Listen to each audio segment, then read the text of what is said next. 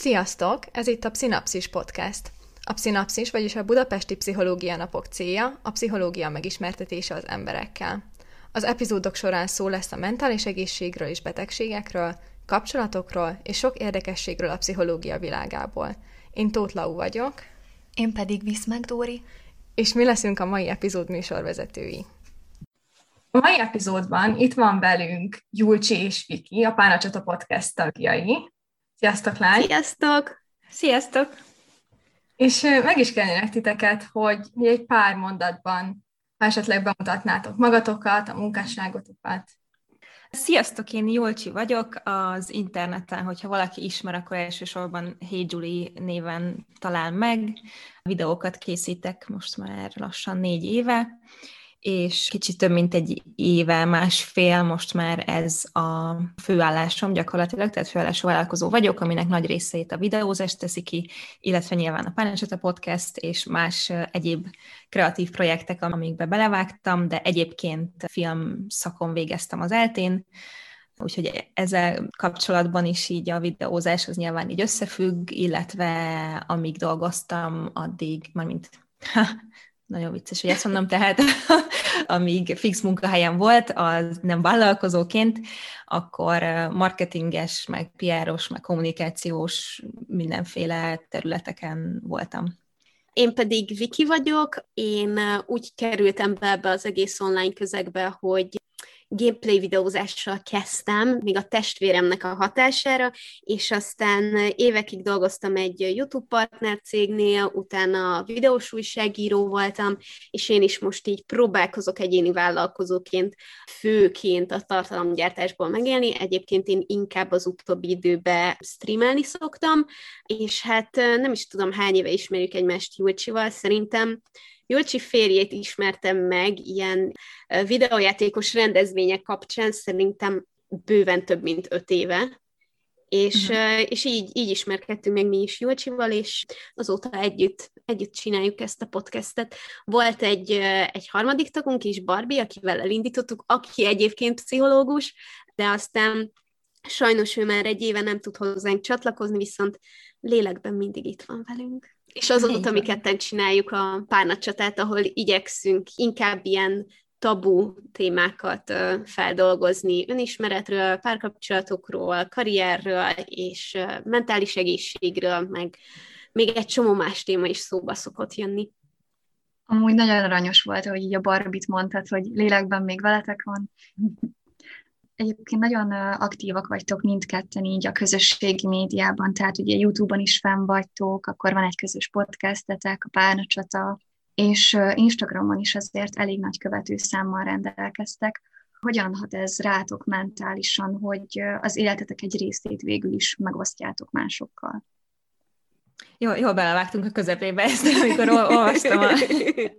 amikor olvastam a kérdéseiteket, amit előre küldtetek, akkor így eszembe is jutott, hogy hűha, ilyesmiről beszélgettem a terapeutámmal egy pár héttel ezelőtt, hogy imádom a munkámat, és nagyon szeretem csinálni ezt az egészet, főleg azt a részét, amiről úgy gondolom, hogy a legnehezebb beszélni, ami nekem éppen a saját helyzetem miatt a női egészség és minden ehhez kapcsolódó dolog, arról a legeslegfontosabb, mert azáltal tudok tényleg elérni embereket, viszont nyilván személyes érintettségű dolgokról beszélni az interneten, egyébként meg amennyire fontos és jó, annyira nehéz is tud lenni, és annyira visszahat az emberre, hogyha ezt nem tudatosítja magában megfelelőképpen, hogy ez hogy van, és még csak nem is a határokról beszélek, mert szerintem azt még meg lehet tartani, csak nagyon fontos így odafigyelni, hogy minden egyes infónál átgondolni, hogy én ezt ki akarom tenni az internetre, több haszna lesz annak, ha ezt kiteszem, mint amennyire nekem árt, vagy sem. Úgyhogy én szerintem ez egy állandó ilyen egyensúlyi helyzet esetemben.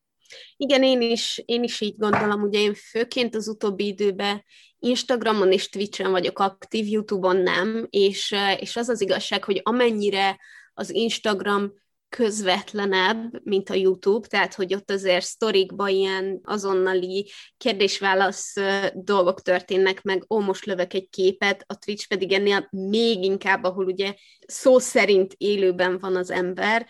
Ez elég fura, meg az elején elég nehéz volt feldolgozni, de szerintem ezt így szép lassan az ember beleszökik abba, hogy folyamatosan igazából egy közösségbe van, és minél gyorsabb, minél közvetlenebb, annál inkább ilyen belsőséges kapcsolat alakulhat ki. Szóval összességében azt érzem, hogy egy ilyen nagyon közvetlen kapcsolat tud kialakulni, és emiatt így az ember inkább egy közösségbe érzi magát, mint hogy úgy, hogy én most kirakom saját magamat az internetre. Persze, hogy gyakorlatban erről van szó, de abban a pillanatban, hogy emberek, és folyamatosan ugyanazok az emberek interaktálnak, akkor egy közösség alakul ki. Engem amúgy az érdekelne, hogy akár amikor a podcastet csináljátok, akár amikor tartalmat gyártotok különböző felületeken, és amikor megosztotok magatokból valamit, amit Gyulcsi, te is mondtál előbb, hogyha úgy döntesz, hogy akkor te most szeretnél valamit megosztani magadból, akkor a visszajelzések alapján hogy érzitek, hogy ez segít a közösségeteknek, hogy ez segít nekik esetleg, hogy mondjuk olyan értelemben, hogy nincsenek egyedül, hogy ti is küzdötök bizonyos problémákkal. Erről mi a véleményetek, tapasztalatotok? Szerintem nagyon, nagyon durván lehet érezni, hogy mennyire segít, meg mennyire örülnek ennek. Én rengeteg reakciót szoktam erre kapni. A leges-legelső ilyen döntésem, amit így remegve raktam ki az internetre azt a videót, amikor elmondtam, hogy endometriózisom van, és fogalmam nem volt, hogy mi lesz a reakció, csak úgy éreztem, hogy annyira dühös vagyok azért, mert egy nőnek, aki ebben a betegségben szenved, évekig kell, hogy különböző orvosokat felkeressen ahhoz, hogy komolyan vegyék, hogy úgy éreztem, hogy muszáj erről beszélnem, és nyilván nem akarok erről beszélni, de muszáj megtennem, és baromi nehéz volt kitenni azt a videót, és valami elképesztő, hogy milyen reakció volt rá, tehát hogy az, hogy nagyon sok érintett is reagált, meg azóta rengetegen írtak már, hogy így jutottak el diagnózishoz, de hogy még férfiak is, még hozzá is szóltak a videóhoz, nem csak, hogy megnézték, hanem odaírták, hogy hát tudom, hogy ez nem feltétlenül engem érint, bár szerintem de, mert mindenkit, de hogy milyen érdekes volt ezt megnézni, és így aláírt, hogy egy 19 éves kamasz fiú, és így mondom, uramisten, hogy tényleg olyan szintű reakció jön ki az emberekből, amikor egyrészt valami olyan témát látnak, ami nem szokványos, másrészt ezt valaki olyantól hallják, aki benne van, és aki átélte, és így látod rajta az érzelmeket is, mert nyilván az ilyen videókat nem tudom úgy felvenni, ahogy nem tudom, hogy professzionálisan felvenni, meg megközelíteni, ahogy szeretném, de hogy pont emiatt van rájuk egy ilyen reakció, és igazából az volt az első nagy dolog, amit így meg kellett ugranom, és azóta meg biztos vagyok benne, hogy érdemes ilyenekről beszélni, akár podcastben, akár Instagramon, egy-egy posztban, mert az ilyen tartalmaknak van igazán intenzív reakciója, viszont abban is biztos vagyok, hogy nem lehet csak erről beszélni, tehát hogy nekem is kell, és a közösségnek is kell, hogy néha a körömlakokról legyen szó, meg néha egy sorozatról legyen szó, mert hogy túl sok lenne csak ezt hallani, meg ezt látni mindig. Én is abszolút így érzem, én nem emlékszem, hogy mikor lett volna az első ilyen, amikor így megosztottam valamit, és nem tudom, hogy féltem, vagy úgy éreztem, hogy ez most nagyon sok magamból, amit adok, vagy hogy úristen, milyen lesz a reakció, de valahogy így az évek során így belém épült az, hogy tabu dolgokat teljesen természetes módon osztok meg. Akár, hogyha arról van szó, hogy amikor menstruálok, akkor biztos, hogy legalább egyet posztolok róla Instagramon, mert az ugyanúgy én vagyok, ugyanúgy velem történik, és szeretném, hogy mások is lássák, hogy ez teljesen normális. És nekem is az egyik kedvenc reakcióim, amikor fiatal fiúk írnak, hogy jaj, most már sokkal jobban megértem, hogy a barátnőm ilyenkor mind megy keresztül, és ezt annyira jó olvasni. Nyilván nekem egy nagyon nagy lépés volt, amikor a mentális betegségemről beszéltem a podcastben egy egész epizódon át, és rengeteg reakciót kaptam. Már korábban is, hogy a pszichológushoz járással kapcsolatos epizódunk után mennyien elmentek terápiára, ezután pedig rengetegen írtak, hogy hasonló dolgokat ismertek fel magukon, és hogy emiatt kértek segítséget, vagy hogy mennyire sokat segít nekik az, hogy ők, hogyha más, milyen mentális problémával is szembesülnek, érzik, hogy nincsenek egyedül, vagy hogy ezek az érzések teljesen normálisak, úgyhogy ez elképesztően jó, nagyon-nagyon sokat ad vissza, és azt érzem, hogy oké, igenis megéri ezekről beszélni, mert hogy mennyi embernek tudok vele segíteni, és én ezt ugyanúgy megtapasztalom, én rengeteg külföldi tartalomkészítőt néztem régen is, és most is, és én tartalomfogyasztóként ugyanúgy megtapasztalom azt, hogy amikor valaki beszél erről, akire úgymond egy kicsit is, de hogy így felnézek, vagy így szeretem nézni a tartalmait, vagy így tetszik, ahogy gondolkodik, hogyha megemlít egy olyan problémát, ami engem is érint, akkor egyből ilyen közösséget érzek, és úgy érzem, hogy úristen, nem vagyok ebben egyedül. És nagyon érdekes pont, mikor most felvesszük ezt a podcastet, délelőtt volt egy streamem, ahol abszolút átmentünk. Kiderült, hogy mindenkinek mindenféle problémája van. Nekem nagyon fájt a fejem, valaki menstruált, valakinek a háta fájt, valaki egész éjjel nem tudott aludni, és így összegyűltünk, és mindenki így kiadhatta magából, hogy jaj, nekem meg ez a bajom, jaj, nekem meg az a bajom, és egy kicsit összegyűjtünk csak így néhány percre, és így kiadhattuk magunkból, és mindannyian tudtuk, hogy valamivel szenvedünk, amik ilyen piti problémáknak tűnhetnek, mert hogy így a nagy világot nézve azok is, de egy kicsit ott voltunk mindannyian, és elnyűnyöröghettünk, amitől aztán nagyobb erővel tudtunk tovább haladni a mai napunk során. Egyébként én láttam így Gyulcsi például ugye a videót az endometriózisról, és így külsősként is tök jó érzés volt látni, hogy valaki erről beszél.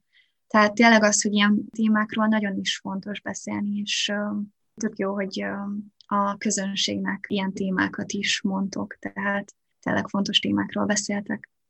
Igen, köszi. Egyébként most, hogy így Viki mondtad ezt a fogyasztói oldalt, erről néha megfeledkezem, de hogy azért én nagyon komoly fogyasztója is vagyok ezeknek a tartalmaknak, és ami egy nagyon nagy különbség az én tartalomkészítői hozzáállásom, és én, mint fogyasztó között, hogy én például a személyes dolgaimról nem szeretek valós időben beszélni. Tehát, hogy az endometriózisról is a műtétem után kezdtem el beszélni, a gyerekvállalási problémáinkról 2-3 évvel azután, hogy már így benne voltunk, és itt csomó mindent megéltünk. Tehát, hogy én nem szeretem ezt, az éppen akkor ezt élem át dolgokat átadni, mert ezzel így védem magam, és biztonságosabbnak érzem, hogy ha már túl vagyok egy bizonyos részén, vagy ha már vannak válaszaim valamivel kapcsolatban, ha helyre raktam magamban, akkor szívesen beszélek róla. Viszont mint fogyasztó nagyon szeretem azt, hogy valaki bevállalja azt, hogy ami most éppen keresztül megy, és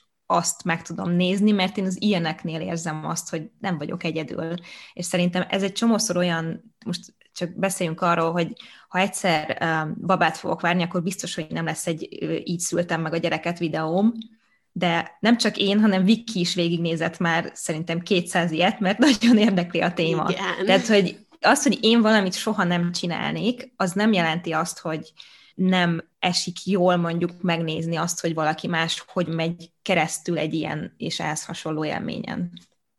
Igen, és ezt mindenkinek magának kell érezni, és szerintem fontos néha megállni és elgondolkodni azon, hogy mik azok a határok, amiket saját magunknak kiszabunk, hogy mi az, amit még szívesen megosztunk, amit még biztonságosnak érzünk, és mi az, amit már nem. És ahogy Gyulcsi is mondja, ennek lehet úgymond kiegyenlítetlennek lennie. Szóval csak azért, mert valaki ezt megosztja, attól még nekem nem kötelességem, mert az én felelősségem az saját magam felé irányul. Ez nem jelenti azt, hogy nem segít nekem sokat, vagy nem szórakozom egyáltalán jól azon, hogy valaki viszont megosztja, mert hogy tiszteletben tartom, hogy ez pedig az ő döntése az ő saját életével kapcsolatban. Nekem most az jutott eszembe, nekem is, mint tartalomfogyasztónak a szempontjából, hogy nyilván egyetemen pszichológia szakon nagyon önismereti dolog van, és most így a pandémia kapcsán én is rájöttem, hogy nagyon sok mindent nem bír el a mentális egészségem és az én kis lelkem, hogy azt napi szinten lássam, bármennyire örülök annak az embernek, hogy neki jó dolga van, és hogy ilyen-olyan dolgokat meg tud tenni, de nekem az legbelül nem esik jól. És rá kellett jönnöm, hogy teljesen oké, hogy ez nekem nem esik jól, és nincsen bűntudatom azért, amiért nem követem azt az embert, vagy nem nézem rendszeresen a tartalmait, mert nekem nincs rá szükségem, vagy nem esik jól. Úgyhogy szerintem ez is nagyon fontos. Ezt abszolút meg tudom érteni, mert én is észrevettem magamon, hogy mondjuk sok embert kikövettem például, mert egyszerűen azt éreztem, hogy nincsen jó hatással rám, és ez nem őt minősíti, hanem leírja az én jelenlegi lelki világomat. És pont ezért van, hogy olyanokat követek, akiknél viszont azt érzem, hogy nincsen szűrő, és nem csak a szép dolgokat mutatja meg, és van egy kedvenc Instagramerem, aki ilyen body positivity témába posztol, de neki 3 hónapja megszületett a gyereke, és folyton felrak képeket, és egyrészt az, hogy ő felrakja, azt én nem ítélem el attól függetlenül, hogy én úgy gondolom, hogy én a sajátomat nem tenném fel, de én szeretem nézni az ő elképesztően cuki baba képeit, viszont időről időre feltölt egy-egy sztorit azzal, ahogy a kezébe van a gyerek, és sír, és azt mondja, hogy ez hozzátartozik a babákhoz, hogy igenis sokszor sírnak, és azt a részét is meg akarja mutatni, hogy ez is a mindennapok része. És én azt vettem észre, hogy főleg most nekem arra van szükségem, hogy olyan embereket kövessek, akik ezt a részét is megmutatják. Mert hogy szerintem most inkább, nem mondom, hogy több negatívat, mint pozitívat, de sokkal több negatívat élhetünk meg, mint a pandémia előtt a mindennapi életben. Igen, ezzel egyetértek, meg én nagyon szigorúan veszem azt, hogy ki az, akit követek, meg rendszeresen átnézem, hogy így muszáj így csekkolnom, még nekem is, pedig egy tudatos közösségi médiafogyasztónak gondolom magam, hogy milyen érzést vált ki belőlem azoknak a posztja, meg sztoria, akiket követek, és én nagy rajongója vagyok a mute gombnak is egyébként, ami ugye azt jelenti, hogy nem követed ki, tehát, hogy ő úgy látja, hogy követed, meg követed, mert támogatod a követésedet, de nem akarod látni most egy ideig a posztjait, és ez velem viszonylag rendszeresen előfordul, hogy valakit egy kicsit így mute-olok, és ez soha nem az ő hibája. Tehát, hogy tényleg nem arról van szó, hogy valamit rosszul csinál, mert ha ilyen van, akkor kikövetem és kész, hanem az, hogy bármi miatt most nem nekem való a tartalmad, és szerintem ezt tökre el kell fogadnia magában az embernek, hogy most ezt így érzem, és kész, és nem kell feltétlenül magyarázkodni emiatt, vagy így nem is tudom. Szóval én szoktam erre a saját követőimet is buzdítani néha, hogyha bármilyen van, akkor majd engem is mutoljanak, vagy kövessen, nincs ez semmi gond, ez nem az a lényeg, hogy, vagy hát nekünk nem az a lényeg, hogy minél több ember legyen ott, hanem hogy aki ott van, az jól érezze magát, és egy közösségben legyen. Akkor így tartalomgyártóként mennyire éreztek felelősséget az miatt, hogy milyen tartalmakat raktok ki, és hogy milyen hatással vagytok így a követőitekre? Én nagyon felelősséget érzek, az az igazság. Szerintem még túlzásba is esünk azban, tehát hogy szerintem nekünk ez az alapbeállításunk, hogy az az első, hogy bármit teszek, az most sok emberhez eljut, és sok ember az relatív, de hogy ha egy emberre is hatással vagyok, az jó hatás legyen. Szerintem nálunk ez annyira egy ilyen alap dolog, hogy nem is szoktunk ezen gondolkodni, vagy hát én rólad is így gondolom, meg én is így érzem. Igen, én néha így vagyok azon a határon, hogy most ezt meg kellett osztani, vagy sem, és akkor el szoktam viccelni a dolgokat, és általában veszik a követők is, hogy sokszor ilyen nagyon nyers és őszinte vagyok, de hogy nem akarok senkivel bántó lenni, egyszerűen nem, csak vannak viselkedési minták, meg vannak olyan dolgok, amiket így elítélek, de hogy ez nem egyénnel szembe megy. Egy kicsit így éreztem azzal kapcsolatban is, hogy most a hétvégi nyitás után kiraktam Insta sztoriba, hogy sétálok az utcán, és jaj, hova megyek? És a következő sztori az, hogy a pékségbe, mert még nem vagyok beoltva, addig nem megyek emberek közé. És ezt is azért tettem ki nyilván, mert egyrészt felelősséget éreztem, hogy kommunikáljam, hogy hé, mi lenne, hogyha nem bulikáznátok teraszokon, de a másik része meg ott volt, hogy ez meg én vagyok, és ugyanúgy ezt megpróbálom viccesebb formában megosztani, hogy ha szerintem ez nem oké, de ott van mögötte az is, hogy szerintem miért nem oké, de közben meg arra is próbálok figyelni, hogy ne legyek bántó annak irányába, aki meg ezt csinálja. Szóval, hogy szeretném emellett azt is mutatni, hogy egyébként nagyon elfogadó vagyok, meg mindenkinek úgy gondolom, hogy meg kell hozni a saját döntéseit, attól függetlenül, hogy szerintem ez egy jó döntés-e, vagy sem. Nem tudom, mennyire tudtam átadni ezt a gondolatmenetet. Na, szerintem ez mutatja a legjobban, hogy mennyire túl gondoljuk néha ezt a felelősség dolgot. Igen, mert tehát nyilván Én is kiraktam egy sztorit ezzel kapcsolatban a hétvégén, és nagyon sokat gondolkoztam, hogy mit és hogy írjam ezt le. Én aztán valami olyasmit írtam, hogy attól még, hogy valamit szabad csinálni, nem biztos, hogy az jó, okos vagy felelősségteljes döntés. Tehát, hogy nem írtam le azt sem, hogy terasz, de mindenki tudta, hogy miről van szó, és akartam még mögé írni néhány dolgot, hogy miért gondolom ezt így meg így, és aztán végül ezt így kivettem, mert igazából én az ilyen helyzetekben inkább úgy vagyok vele, hogy szeretném kifejezni azt, hogy én mit gondolok erről, de nem akarok támadni senkit, és nem akarok belemenni vitákba. Tehát, hogy én mondjuk nem szeretek online vitatkozni, Viki egy kicsit máshogy van ezzel, de hogy én sokszor nem látom értelmét, még akkor sem, bár az nyilván más ezt a saját közösségemen belül megtenni, vagy mondjuk a Twitteren megtenni, ami szerintem egy nagyon veszélyes dolog. Na mindegy, és egyébként bennem volt, hogy most vajon az én közösségem hogy áll ehhez az egészhez, és hogy vajon mit fognak reagálni, de nem, sosem az érdekel, hogy most akkor rólam mit fognak gondolni, és hogy majd akkor kikövetnek, vagy nem tudom, pedig benne van, tehát akárhányszor megszólalsz közéleti témában, benne van, hogy aki nem ért egyet, és hevesen nem ért egyet, az azt mondja, hogy jó, hát mi akkor így nem. De hogy ez meg engem annyira nem zavar, viszont rengeteg reakciót kaptam, hogy mennyire jó azt látni, mert hogy sok más, tudom én, influencernél azt látják, hogy ül a teraszon, és minden happy. Én meg az elejétől kezdve nagyon az óvatosság mellett vagyok, és ezt néha muszáj kifejeznem valahogy, mert hogy kell, de hogy ez az egészet csak azt akartam mondani, hogy az, hogy felelősséget érzünk a követőtáborunk iránt, az nyilván mindenkinek az szerint fog megnyilvánulni, hogy ő miben hisz, tehát, hogy nem tudsz mindenkiért úgy felelősséggel lenni, hogy közben senkit ne bánts meg, és mindenki validálj, vagy nem, minden viselkedést validálj, úgyhogy ez így benne van, de nyilván ezek nagyon gondolkodós sztorik, vagy posztok, vagy bármi ilyesmi. Van. Igen, én azért is szeretek jobban, vagy hát nem szeretek, de azért is állok bele jobban dolgokba, mert hogyha én meghozok egy döntést, vagy van egy véleményem valamiről, akkor én azt általában akkor osztom meg, amikor én abban biztos vagyok, és én azt alá tudom támasztani, hogy én miért úgy gondolom. És nyilván a legtöbbször nyitott vagyok arra, hogy valaki ellenérvet mond, és lehet, hogy megváltoztatja a véleményemet, és olyankor, szóval nem félek elismerni azt, hogy oké, ezt így nem gondoltam át, és szerintem igazad van.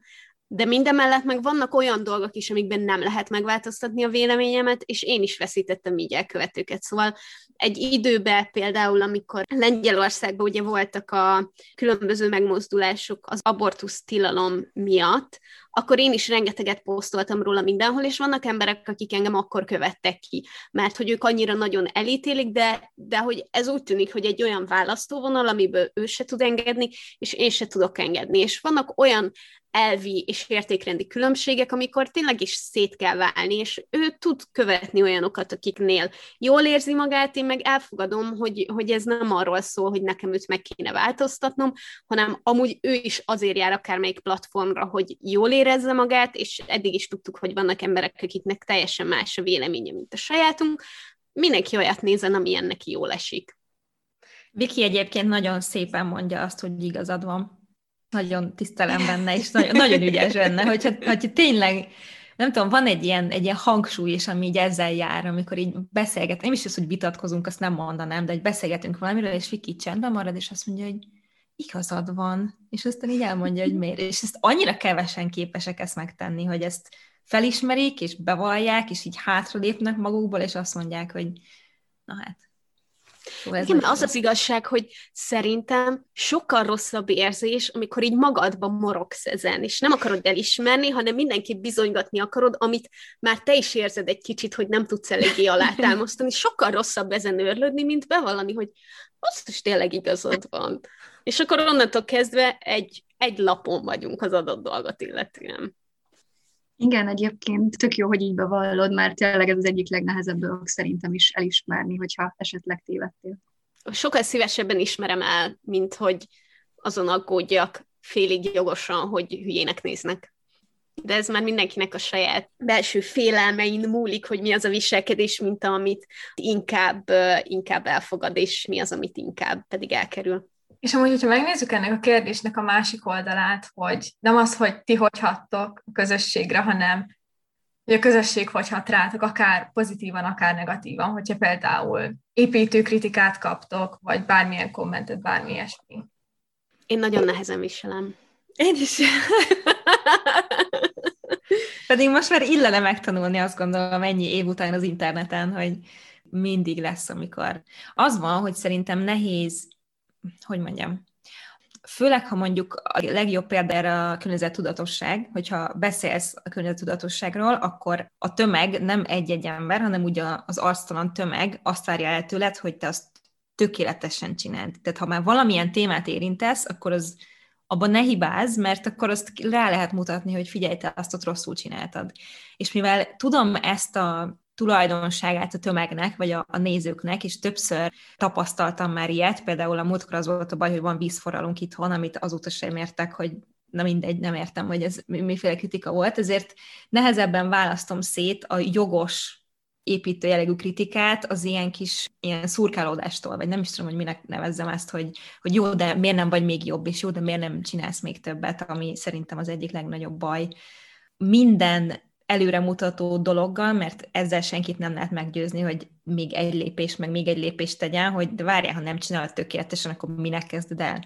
Tehát, hogy emiatt én ezekre így érzékeny vagyok, de kicsit már így ignorálom, és nehezebben jut át az, ami viszont lehet, hogy tényleg a hiányosságomra mutat rá, vagy valamire, amit tanulhatnék, de nagyon dolgozom rajta, hogy azt a kevés válogatott, valóban pozitív és építőjelű kritikát, azt úgy rendesen fel tudjam dolgozni.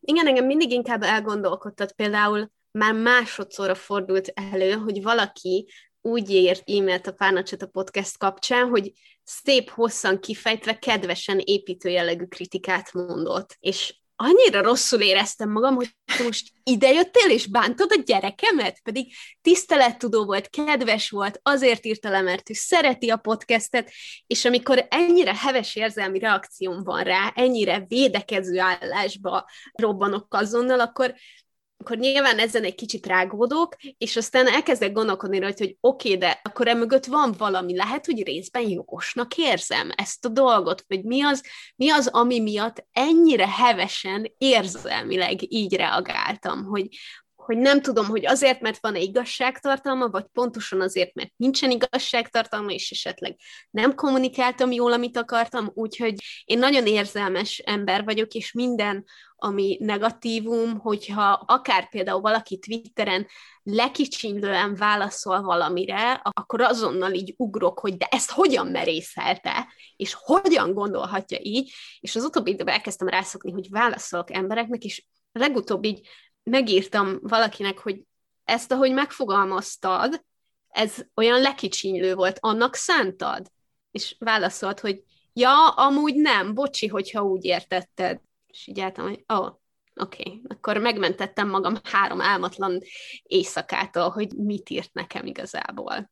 Ez amúgy nagyon fontos, mert nekem is, ha jön valami ilyen dolog, akkor így ülök, hogy én most válaszolni akarok neki, mert nem értem, vagy nem jogos, amit ír, vagy hogy miért így írja, és mit akart ezzel igazából, és Dávid, a férjem, azt szokta mondani, hogy nem érdemes. Meg én is sokszor úgy vagyok vele, hogy nem mindig érdemes ezekre válaszolni, de az utóbbi időben... A legtöbbször nem érdemes, de tényleg. De az utóbbi időben volt 2-3 olyan hozzászólás is, amire így válaszoltam, nyilván amennyire csak tudok kedvesen, mert nem az a cél, hogy nem te vagy a hülye, annak semmi értelme, hanem így megkérdezem, hogy de most ezt hogy értetted, vagy most akkor ez miért gondolod ezt, vagy nem tudom mi, és mindhárom alkalom, amire most így visszaemlékszem, olyan volt, hogy aztán egy beszélgetés lett belőle, hogy leírta, hogy mit gondol, tehát hogy pont ez, amit mondasz, ez az ilyen csomó, ami lesz benne, de ez így nem az, hogy így felrobbant, hanem így elkezdett szép lassan kioldódni, és az lett a vége, hogy akkor megértettük egymást, hogy te mit akartál mondani, csak lehet, hogy nem jól fogalmaztad meg én is el tudom tenni magamban olyan helyre, ahova akarom,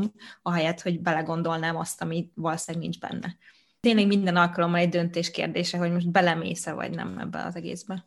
Szerintem az online térben amúgy az is okozhat, vagy az is szülhet ilyen problémákat, hogy a hangsúlyt nem lehet úgy átadni. Azt, hogyha én például nagyon ironikus vagyok, meg nagyon sokszor ironizálok, de például azokkal, akikkel nem beszélek, napi szinten, vagy ritkábban beszélek, azért nagyon figyelek, hogy írom. Mert hogyha nem tudom, hogy ezt most én iróniának szánom, akkor bármi konfliktus kialakulhat, és aztán az nem jó. Pont a napokban volt egy ilyen. Válaszoltam valakinek, aki orvos, és a vírussal kapcsolatban, oltásokkal kapcsolatban valamit válaszoltam, kifigurázva az ilyen a vírus tagadókat, és valószínűleg nem jött át neki, hogy ironizálok, és napokig az volt bennem, hogy basszus, de most azt hiszi, hogy tök ostoba vagyok, mert nem értette, hogy mit akartam ezzel mondani. És ilyenek vannak, nagyon nehéz megtalálni, hogy mi az, ami tényleg olyan, mondjuk, ami passzív-agresszív, azokat is van, amikor egyértelműen fel tudod mérni, de van, amikor ott így ülsz, hogy most ezt vajon olyannak szánta el, vagy sem. És nyilván kapcsolatmélységtől függően ezt jobb így tisztázni. Például Twitteren sokkal gyakrabban tisztázom, mint nem tudom, Instagramon kommentben, vagy YouTube-on kommentben, vagy bármilyen helyen. Szerintem az építőkritika tök jó, hogyha valaki ír nektek, de hogy azt sose értettem, aki tényleg negatívan gondolkozik, és odaírja valakinek a posztja alá. Tehát, hogy az úgy miért jó valakinek, vagy csak úgy szidja a másikat. Nem tudom, Laura, ezt elmondhatnád, hogy miért? Én egyébként pont most már nem tudom, hogy mennyire érzem, de eljött az a pont tavaly, amikor nagyon durván lehetett érezni, hogy az emberekben gyűlő feszültséget, azt így online öntik rá másokra, és nyilván mi ilyenkor mindig kéznél vagyunk, mert ott vagyunk, és tényleg nagyon lehetett érezni, hogy bármilyen jó dolog is történik, azt is így meg lehet csavarni, és lehet inkább valami rosszat látni benne, és így odaszúrni valakinek valami teljesen nonsens. Most az a baj, hogy nem emlékszem, de 3 ilyen konkrét példa is volt tavaly nyáron, ami ilyen volt, hogy így ez egy jó dolog alapvetően, miért csinálunk belőle valami mérgezőt? Mondd el, Laura, kérlek, hogy miért csináljuk. Jó, én még nem lők szakember, mert most fejezem be az alapképzésemet, de hogy nekem is van amúgy egy podcastem, és abban is beszéltünk erről. Volt egy külön epizód a bullyingról, magáról erről a jelenségről, és mi azt gondoljuk így a tanulmányaink alapján, hogy van bennük valami belső feszültség, amit te is mondasz, hogy felgyülemlik bennük, akár azért, mert most egy pandémia közepén vagyunk, akár bármilyen magánéleti probléma miatt, és akkor ezt megpróbál kiprojektálni másra. Például most mondok valamit, én nem vagyok elégedett a testemmel, és akkor látom, nem tudom én, egy fitness influencert, és akkor nekem ez a belső feszültségem valahogy kiprojektálódik rá, hogy neki megvan az, ami nekem nincs, és akkor szúrjunk már bele egy kicsit, hogy ezért ne legyen már olyan boldog, hanem legyen ő is egy kicsit olyan miserable, mint amilyen én vagyok. Én erre tudnék gondolni. Jó, de az egy dolog, hogyha valaki mondjuk ezt akár egy fake profilral csinálja, meg kép nélkül, meg valami becenével, vagy nem tudom, de hogy én rendszeresen látok olyat is, hogy teljes névvel, saját arcával, odaír valamilyen nagyon bántó és igazából primitív dolgot, és én ezt a részét nem értem, hogy te ezt így szeretnéd felvállalni a saját neveddel, hogy te most itt valakibe belerúgsz egyet. És hogy ez a része nem érdekli őket, mert általában az, aki fel van az interneten, most legyen az egy tartalomgyártó, vagy egy magánszemély, meggondolja, hogy mit rak ki magáról az internetre, nem? Hogy milyen képet, meg mit ír, és az, hogy az viszont nem érdekli, hogy valami ilyen nagyon bántó dolgot odaír egy olyan helyre, ahol tudja, hogy az emberek azért vannak ott, azért követik ezt az embert, mert szeretik. Tehát, hogy mintha így direkt beledobná magát egy ilyen helyzetnek a közepébe, hogy én most itt beszólok, miközben tudja, hogy a többi ember valószínűleg nem ért vele egyet, és könnyen megítélhetik az alapján, ahogy és amit ír. Én tökre értem, amit mondasz, és valószínűleg ez egy vonzereje is egyébként, hogy név meg kép nélkül, de hogy nem tudom, te mennyit mész fel Facebookra, de Facebookon mindenki névvel és képpel csinálja, és olyanokat leírnak emberek, a nevükkel, képükkel, ott van a munkahelyük, a lakhelyük, a minden, az ismerőseik, be van jelölve, hogy ki a testvére a Facebookon, és olyanokat odaír, hogy jó, hogy nem én szégyellem magam, hogy ugyanazt a levegőt szívom, mint ez az ember. De ők még mindig gondolhatják azt, hogy egy biztonságos közegben vannak a saját ismerősei körében, tudod, de az megint más, hogyha odamész egy másik közegben, ahol nem te vagy a főszereplő, vagy a központ, hanem valaki más, akit ott szeretnek, és te azt mondod, hogy figyelj, szerintem te mindent rosszul csinálsz, és utállak. Ők mit várnak, én azt nem tudom.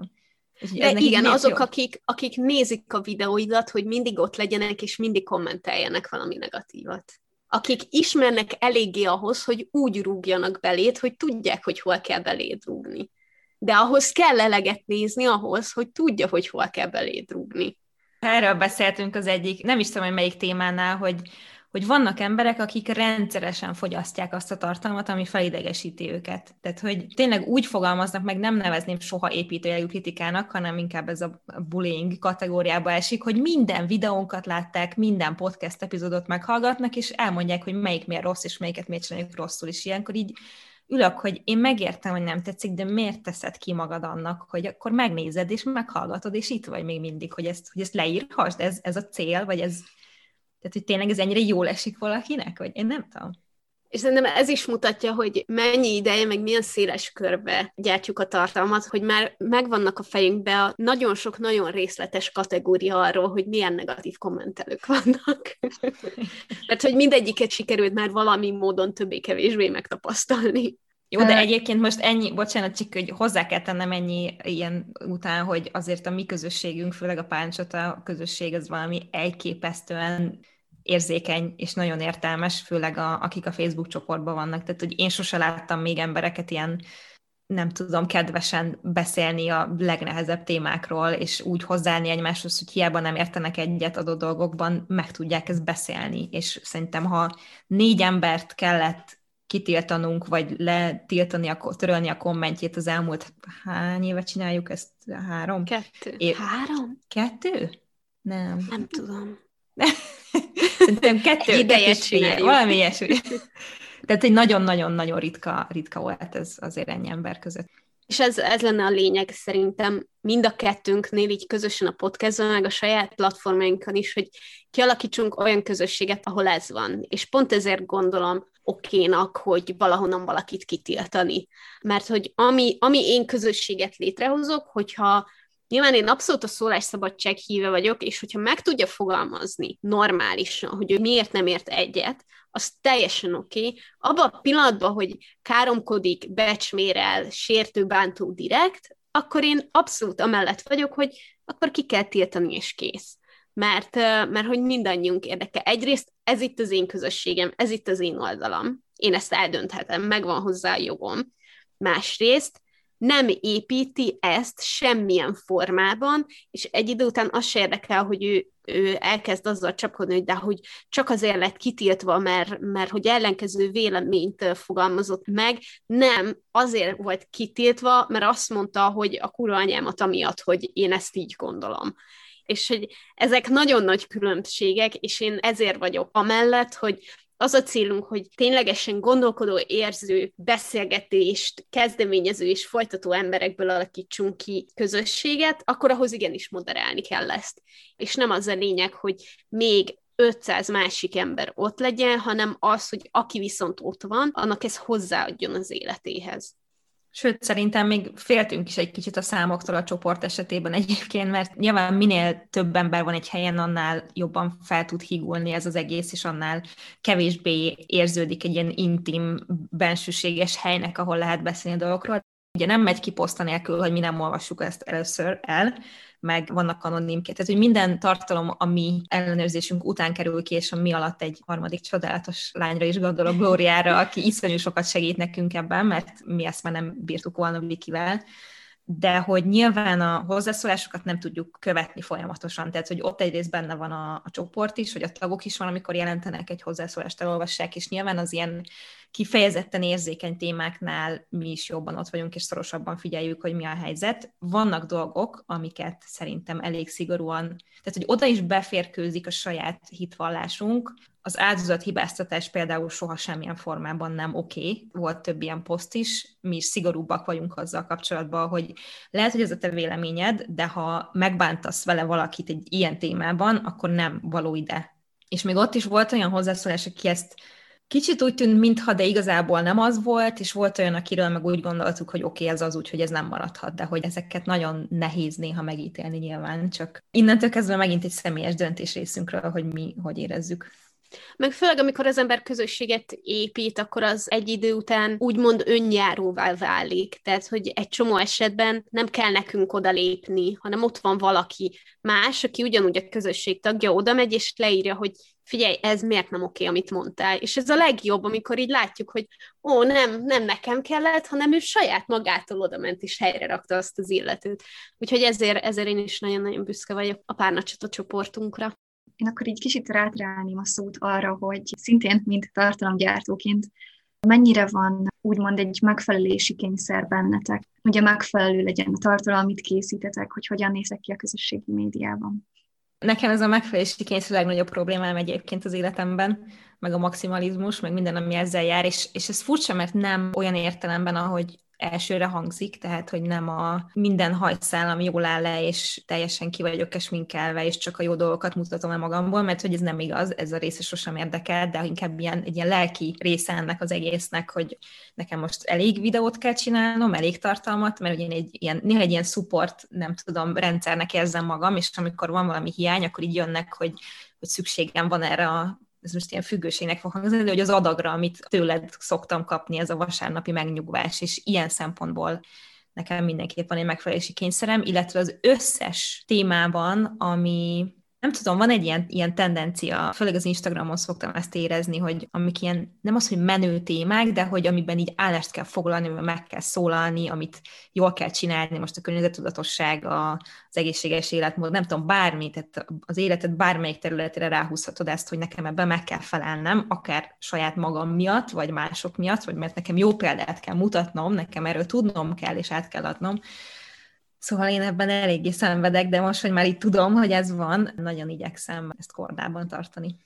Nekem nagyon fura, mert nekem meg ennek pontosan az ellentétje van meg. Tehát, hogy bennem az van, hogy ne haragudj, Gyulcsi, de nem tudom, tegnap raktál ki a teraszról képet, a terasz sarokról, amit megcsináltál. És megnéztem, úristen, jaj, de jó lesz, hogyha majd nyár lesz, meg olyan helyzet is átmehetek, és én is odaülhetek, és aztán mentem a boltba, és így megálltam az ajtóm előtt, ránéztem az omladozó betongangunkon, az omladozó kerti padomra, és jó, hogy nem elszégyeltem magam. És nekem vannak ilyen dolgok, amik abszolút ilyen külsőség dolgok, és egy csomó esetben például én az Instagramban azért vagyok nagyon rossz, a sztorikban nem, sztorit sokszor simán posztolok, de azért van az néha, hogy hónapokig nincsen feed posztom az Instagramon, mert bármit lefotózok, úgy gondolom, hogy ez nem elég jó az Instagramra. És ez volt az egyik ok, amiért rengeteg embert kiirtottam azok közül, akiket nem az embereket írtottam ki, hanem nagyon sok embert kikövettem, mert úgy éreztem, hogy amilyen képeket kirak, akkor amellett az én képem nem elég jó. És nekem nagyon sok ilyen külsőség van. Akár teszem a streamekben, hogy milyen a kameraképem, hogy van valami elrendezve, hogy nekem abszolút ilyen kinézeti, meg ilyen kompozíciós, meg ilyen jellegű dolgokban érzem magam nagyon gyengének, és folyamatosan aggódok rajta, és nyilván van is, aki visszajelzi, hogy mert ez ilyen-olyan szemcsés, mennyire rossz a beállítás, nem is látom, mit akarok, ez a kép nem olyan jó, hogy feedbe kiragd, maximum sztoriba, és hogy én ilyenekkel kapcsolatban komolyan van ilyen. De ki mond neked ilyet? Ki látja a képet, hogy na, ezt most kirakom a feedbe, és azt mondja, hogy várjál, azt ne rakd ki. Vagy ezt megszavaztatod velük? Vagy ez nem. Vannak helyzetek. És ilyenekben nagyon. Szóval akár, hogy nem tudom, valahol smink nélkül lenni, vagy nem megmosni a hajam, vagy hogy milyen ruha van rajtam, vagy hogy bennem annyira belém épültek ilyenek, nem tudom, amikor leülök streamen, és ránézek a kamerakép, és basszus, elfelejtettem, hogy nem vehetek fel sötét színű pólót, mert akkor nagyon beleolvadok a székbe, mert a székem meg fekete. És ilyen teljesen nonsens hülyeségek, amikről én is érzem, hogy azok, de hogy olyan megfelelési kényszerem van ezekben, hogy ez nem igaz. Abban a szempontból, mint ami neked, Gyulcsi, nekem az semmi, lelkileg így nincs. De ezek a hülye felszínes dolgokban nekem nagyon. Ez megér több misét is, azt hiszem, most, hogy így kijött. Jó, de azért, tehát, hogy ezeknek amiben úgy érzed, hogy meg kell felelned egy videós környezetben, ezek így elvárás oldalról is megjelennek, tehát, hogy ezeknek nagyrészt alapja van szerintem. Nyilván nem olyan szinten, hogy ezen így muszáj, hogy az ember így frusztrálja magát, de hogy tényleg sok minden el van várva. Szóval, hogy ez én sem nézek rossz minőségű videót. Igen. Valahogy abszolút érthető. Nekem az lenne a kérdésem, most így egy kicsit másik oldalról megközelítve a tartalomgyártást, hogy ugye ti az esetek nagy százalékában otthon dolgoztak, és kvázi az otthonatok a munkahelyetek is. Ez milyen hatással van a mentális egészségetekre, hogy tudjátok mentálisan elkülöníteni, hogy akkor ebbe a szobában nem dolgozok, csak ebbe a szobában dolgozok, meg magát így a kiégést elkerülni, ez így mennyire sikerül nektek? Nekem nincs sok lehetőségem, mert nekem egy szoba a lakás. Úgyhogy nem tudok másik szobába mást csinálni, de nekem ezért volt például nagyon nagy segítség az, hogy tavaly nyáron vettem egy nagyon nagy kényelmes íróasztalt, és idén januárban pedig laptop helyett asztali gépem lett, és így abszolút külön tudom már választani azt, hogy általában, amikor ideülök a géphez, akkor már valami produktívat kezdek el csinálni, és ha a kanapén ülök, akkor viszont nem. Illetve nagyon jó, hogy nekem galéria ágyam van, szóval a létrán fel kell másznom az ágyba, ami azt jelenti, hogy velem soha nem fordul elő, hogy napközben csak így leheverednék az ágyra, mert a franc se fog oda felmászni. Úgyhogy nekem ebből a szempontból így elég jól, akármilyen kicsi is a tér, nagyon jól külön vannak ezek választva. Egyik helyről a másikra átülni viszont elképesztően nehéz. Tehát, ahogy ülök a kanapén a Netflix előtt, nyomom a Harry Potteres Match 3 játékot a telefonomon, és azon gondolkozok, hogy pontosan oda, 2,5 méterrel arrébb kéne átülnöm, ahhoz, hogy valami hasznosat csináljak. Na, ezekre vannak nagyon nagy nehézségeim. És ez a munka-magánélet egyensúly, ez nálam folyamatosan egyik vagy másik irányba megdől, és folyamatos frusztrációt okoz bennem az is, ha túl sokat, meg az is, hogyha túl keveset dolgozok. Úgyhogy nekem nincsenek tippjeim erre igazából. Tudom, mik azok az általános tippek, amik nekem is segítenek, például, hogy minden nap ugyanakkor kelek, meg ugyanakkor fekszek, de egy idő után ez is átfordul abba a fajta szorongásba, hogy hú, most nagyon fáradt vagyok, mert hajnal 2-ig fenn voltam, de akkor se aludhatok 8-nál tovább, mert az mi már, hogy 8-nál tovább alszom. Attól még, hogy itthonról dolgozom, nem engedhetem meg magamnak, hogy 8-nál tovább alszom.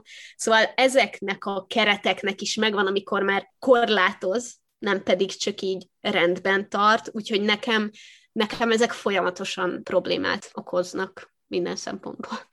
Nekem is egyébként az elmúlt másfél évben, amióta főállásban ezt csinálom, nagyon sokat változott ez, de most már eléggé intuitívan csinálom az egészet, és én nagyon büszke vagyok, mert nagyon sokat dolgoztam, hogy ez ide eljusson, tehát hogy nem az van, hogy nyilván mivel előtte azt hiszem 7 évig dolgoztam teljes munkaidős, fix munkaidős állásban, ezért ebből átmenni egy olyanba, hogy jó, most akkor én döntök el mindent, hogy mikor kezdek el dolgozni, meddig dolgozom, mennyit csinálok, meg aznap mindent a saját magamnak csinálok, tehát nem valaki másnak végzem ezt a munkát, és nekem nem az volt a bajom ezzel, hogy ne dolgoztam volna eleget, hanem hogy nagyon túlzásba vittem. Tehát, hogy reggeltől estig nem az, hogy eleje nem volt a munkaidőmnek, hanem vége nem volt. És azt éreztem, hogy nekem most ahhoz, hogy ez egy jogos döntés legyen a részemről, hogy én akkor ezt csinálom, nagyon sokat kell dolgoznom, és nagyon el kell fáradnom mindig. De maga a kiégés, amit mondasz, az nekem így azelőtt volt meg. Tehát én azért mondtam fel a munkahelyemen, mert azt mondtam, hogy nem bírom tovább azt, hogy teljes munkaidős állás, videózás, podcast, alapítvány, meg mit tudom én, mivel foglalkoztam még éppen. És azért Vikinek is volt egy ilyen hasonló szakasza, szerintem ezen majdnem minden milleniál átmegy, hogy fuha, lehet, hogy nem a munka az élet, és vannak helyette más dolgok is, meg csinálhatok olyat, ami tényleg feltölt, meg kifejezem saját magamat, szóval... Igen, amikor 3 munkád van egyszerre, és közben, amikor elkezdesz egy hobbit, akkor is azt nyomja a társadalom, hogy a hobbitban is jónak kell lenni, és a hobbitból is karriert kell csinálni. És ezért nem csinálhatsz semmi olyat, amit azért csinálsz, mert csak élvezed, és jónak sem kell lenned benne. Igen, szóval ez egy nagyon-nagyon nehéz téma szerintem, meg nagyon könnyen belecsúszni, de most már tényleg úgy vagyok vele, és mindent kipróbáltam. Ez a munkaidőm, vagy írok egy listát, és akkor az, vagy mit tudom én, ma szabad napot veszek ki, de nem működik, tehát hogy nem. Egyrészt, mivel vállalkozó vagyok, ezért hiába veszek én 2 szabadnapot, ha kapok közben 26 e-mailt, amiből 15-re aznap kéne válaszolni, nem fogok körbeírni egy e-mailt, hogy figyeljetek, én most ma Szabin vagyok, mert akkor is lehet, hogy ír valaki, aki... Na mindegy, szóval ez nem működik. A másik meg az, hogy mivel kreatív munkát végzek, ezért soha nem tudhatom, hogy mikor fog eszembe jutni valami, amit most ezt leírom, most ezt kidolgozom, most ezzel kapcsolatban írok neki, most nem tudom mi. Viszont mivel kreatív munkát végzek, olyan is, hogy hiába ültem ma le, hogy én ma megcsinálom ezt a dolgot, hogyha egyszerűen bármi miatt nem bírom megcsinálni, akkor hiába erőltetem, és hiába szenvedek rajta. Úgyhogy nagyon szerettem volna az elején, hogyha hétfőtől péntekig munkanap, és hétvégén nem dolgozom, de ezt teljes mértékben elengedtem azóta, és van, amikor szombaton, vasárnap egész nap dolgozom, és viszont kedden meg nem.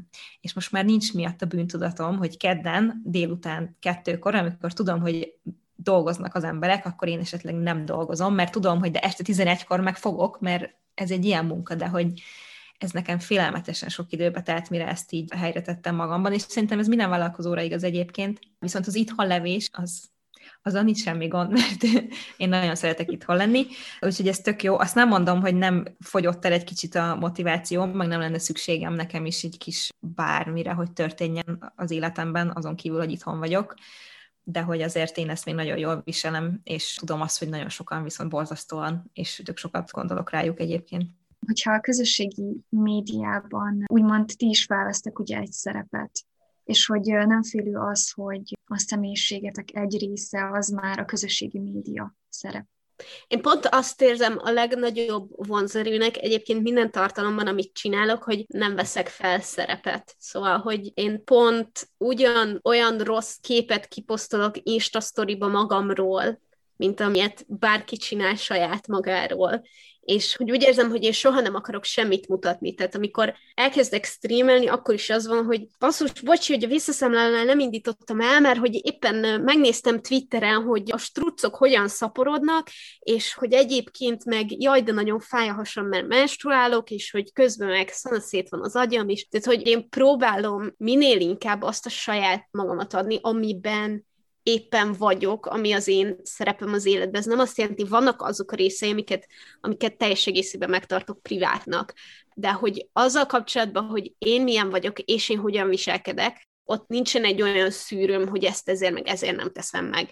És úgy érzem, hogy egyrészt ez is a vonzereje azoknak, amit csinálok, legalábbis nagyon sokszor már kapom, hogy mennyire hálásak, hogy ennyire őszinte vagyok, meg ennyire átlagos vagyok, meg hogy sokszor ennyire esetlen, meg ügyetlen, és én emiatt nem félek tőle, hogy bármit is így átvennék onnan, mert hogy az ugyanúgy én vagyok, és inkább van az a rész, amit megtartok privátnak, és a többiből pedig adok annyira filter nélkül, amennyire csak lehet, de hogy nincs olyan, ami meg csak ott van, és a való életben meg nincs. Tehát, hogyha az van, hogy nem tudom, éppen streamelek, és valami hű, de nagyon pörgök, és úgyis beszélek, meg mutogatok, meg stb.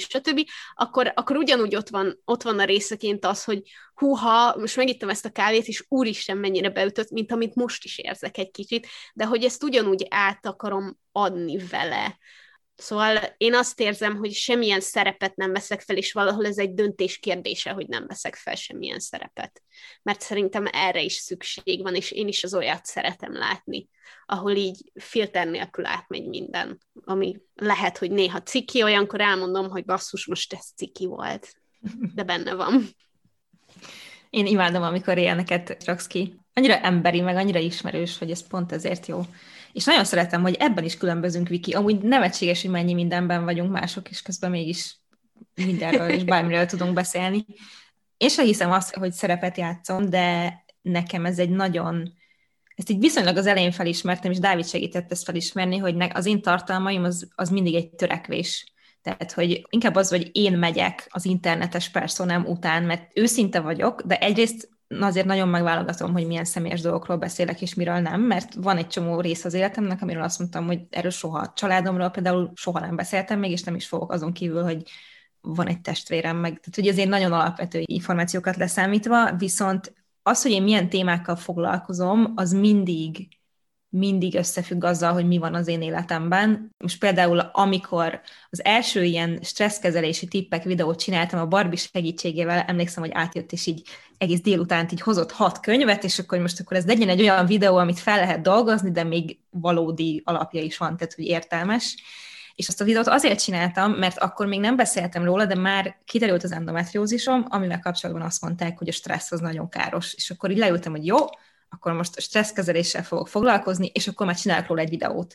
És így, hogy a videó volt az apropója ennek, én is foglalkoztam vele, és az, amit oda kiraktam, azokat a tippeket magamnak is írtam, és magamnak is felvettem róla egy videót, hogy jobban rögzüljön. Nem tudom, ez olyan, hogy én mindig úgy tanultam régen, hogy jegyzeteltem, meg posztétre kiraktam, meg nem tudom, és ezek úgy jobban megmaradt. És most az, hogy nem iszom kávét 2 hónapja, vagy nem is tudom már mennyi ideje, az is olyan volt, hogy egyik nap kitaláltam, hogy lehet, hogy most megpróbálok nem inni kávét, de akkor ki kell találnom, hogy mit ihatok helyette, és akkor a következő gondolatom ilyenkor azonnal, hogy és ez egy milyen jó videó lenne, hogy kipróbáltam 5 dolgot, ami nem kávé, és tehát, hogy nálam ez nagyon sokszor így van, hogy inkább az, amit nyilván az is belőlem jön őszintén, de hogy az, ami tartalmat gyártok, az így visszahat rám, és még jobban én is haladok egy irányba.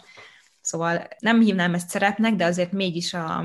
Hogy szoktam mondani, Dávid, hogy az ideális én, vagy valami ilyesmit, tehát, hogy azt rakom ki, és azzal együtt, hogy ez nem azt jelenti, amit te is mondasz, Viki, hogy csak tökéletesen minden, mert hogy szeretek én is arról beszélni, amikor nem megy, de azt is így, amikor egy vlogban azt mondom, hogy hát már terveztem egy csomó mindent, de nem tudom megcsinálni, mert egyszerűen nincs hozzá kedvem, hangulatom, energiám, akkor így elmondom a követőknek, hogy de ezzel nincs semmi baj, mert hogy ilyen előfordul, és ugyanannyira mondom ezt saját magamnak is, mint amennyire nekik adom ezt a tanácsot, szóval, hogy én erre is használom nagyrészt ezt a videózás dolgot.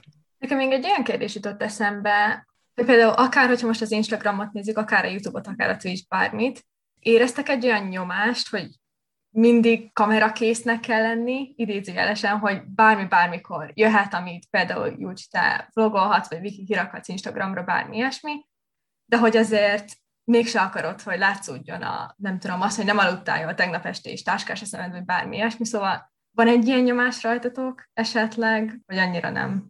Nekem azért ez mindig bennem van, meg én szeretem, hogyha az otthonunk az rendben van, meg tiszta, meg ilyesmi, és olyat nem szoktam, hogy most akkor elkezdek vlogolni, és közben tudom, hogy kupi van, meg kosztat, hogy ennyi megjátszás azért van a dologban, mert az, hogy szép legyen egy videó, az nekem nagyon fontos, és ezek a dolgok sokszor ellentmondanak, tehát, hogy vlogolni is úgy szoktam, hogy előző nap eldöntöm, hogy jó, akkor holnap vlogolok, és akkor szeretek kitakarítani, vagy ha arról szól a videó, hogy takarítok, akkor nyilván nem, de hogy én azért ezekre szeretek odafigyelni, lehet, hogy egy kicsit túlságosan is, mert hogy engem amúgy nem zavar, hogyha más videójában azt látom, hogy kupi van, és nem tudom mi, de hát ezt megbocsátom magamnak, hogy ilyen szempontból ennyire azért hiú vagyok az otthonomra, meg a saját magamra, nem tudom, de igen, azért nálam ez működik. Bennem van azzal kapcsolatban, hogy nézek ki, hogy néz ki a lakás, viszont vannak azok a helyzetek, amikor egyszerűen csak azt mondom, hogy ott van a háttérben a teregetés, mert ott van.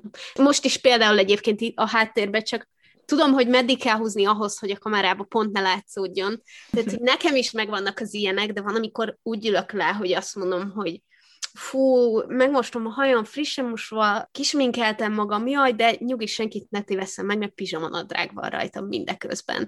Szóval, hogy én sokszor van, igen, hogy ezekre így odafigyelek, mert hogy ezt kicsit így vizuális igényességnek gondolom, de hogy alapvetően, hogyha meg egyszer így becsúszik az, hogy karikás szemmel, piros hajjal ülök le videójátékozni, akkor így mindig rájövök, hogy itt vagyok, videójátékozok az interneten, amit teszem, azt itt ül 100 ember is nézi. Ki a francot érdekel, hogy nem vagyok kisminkelve?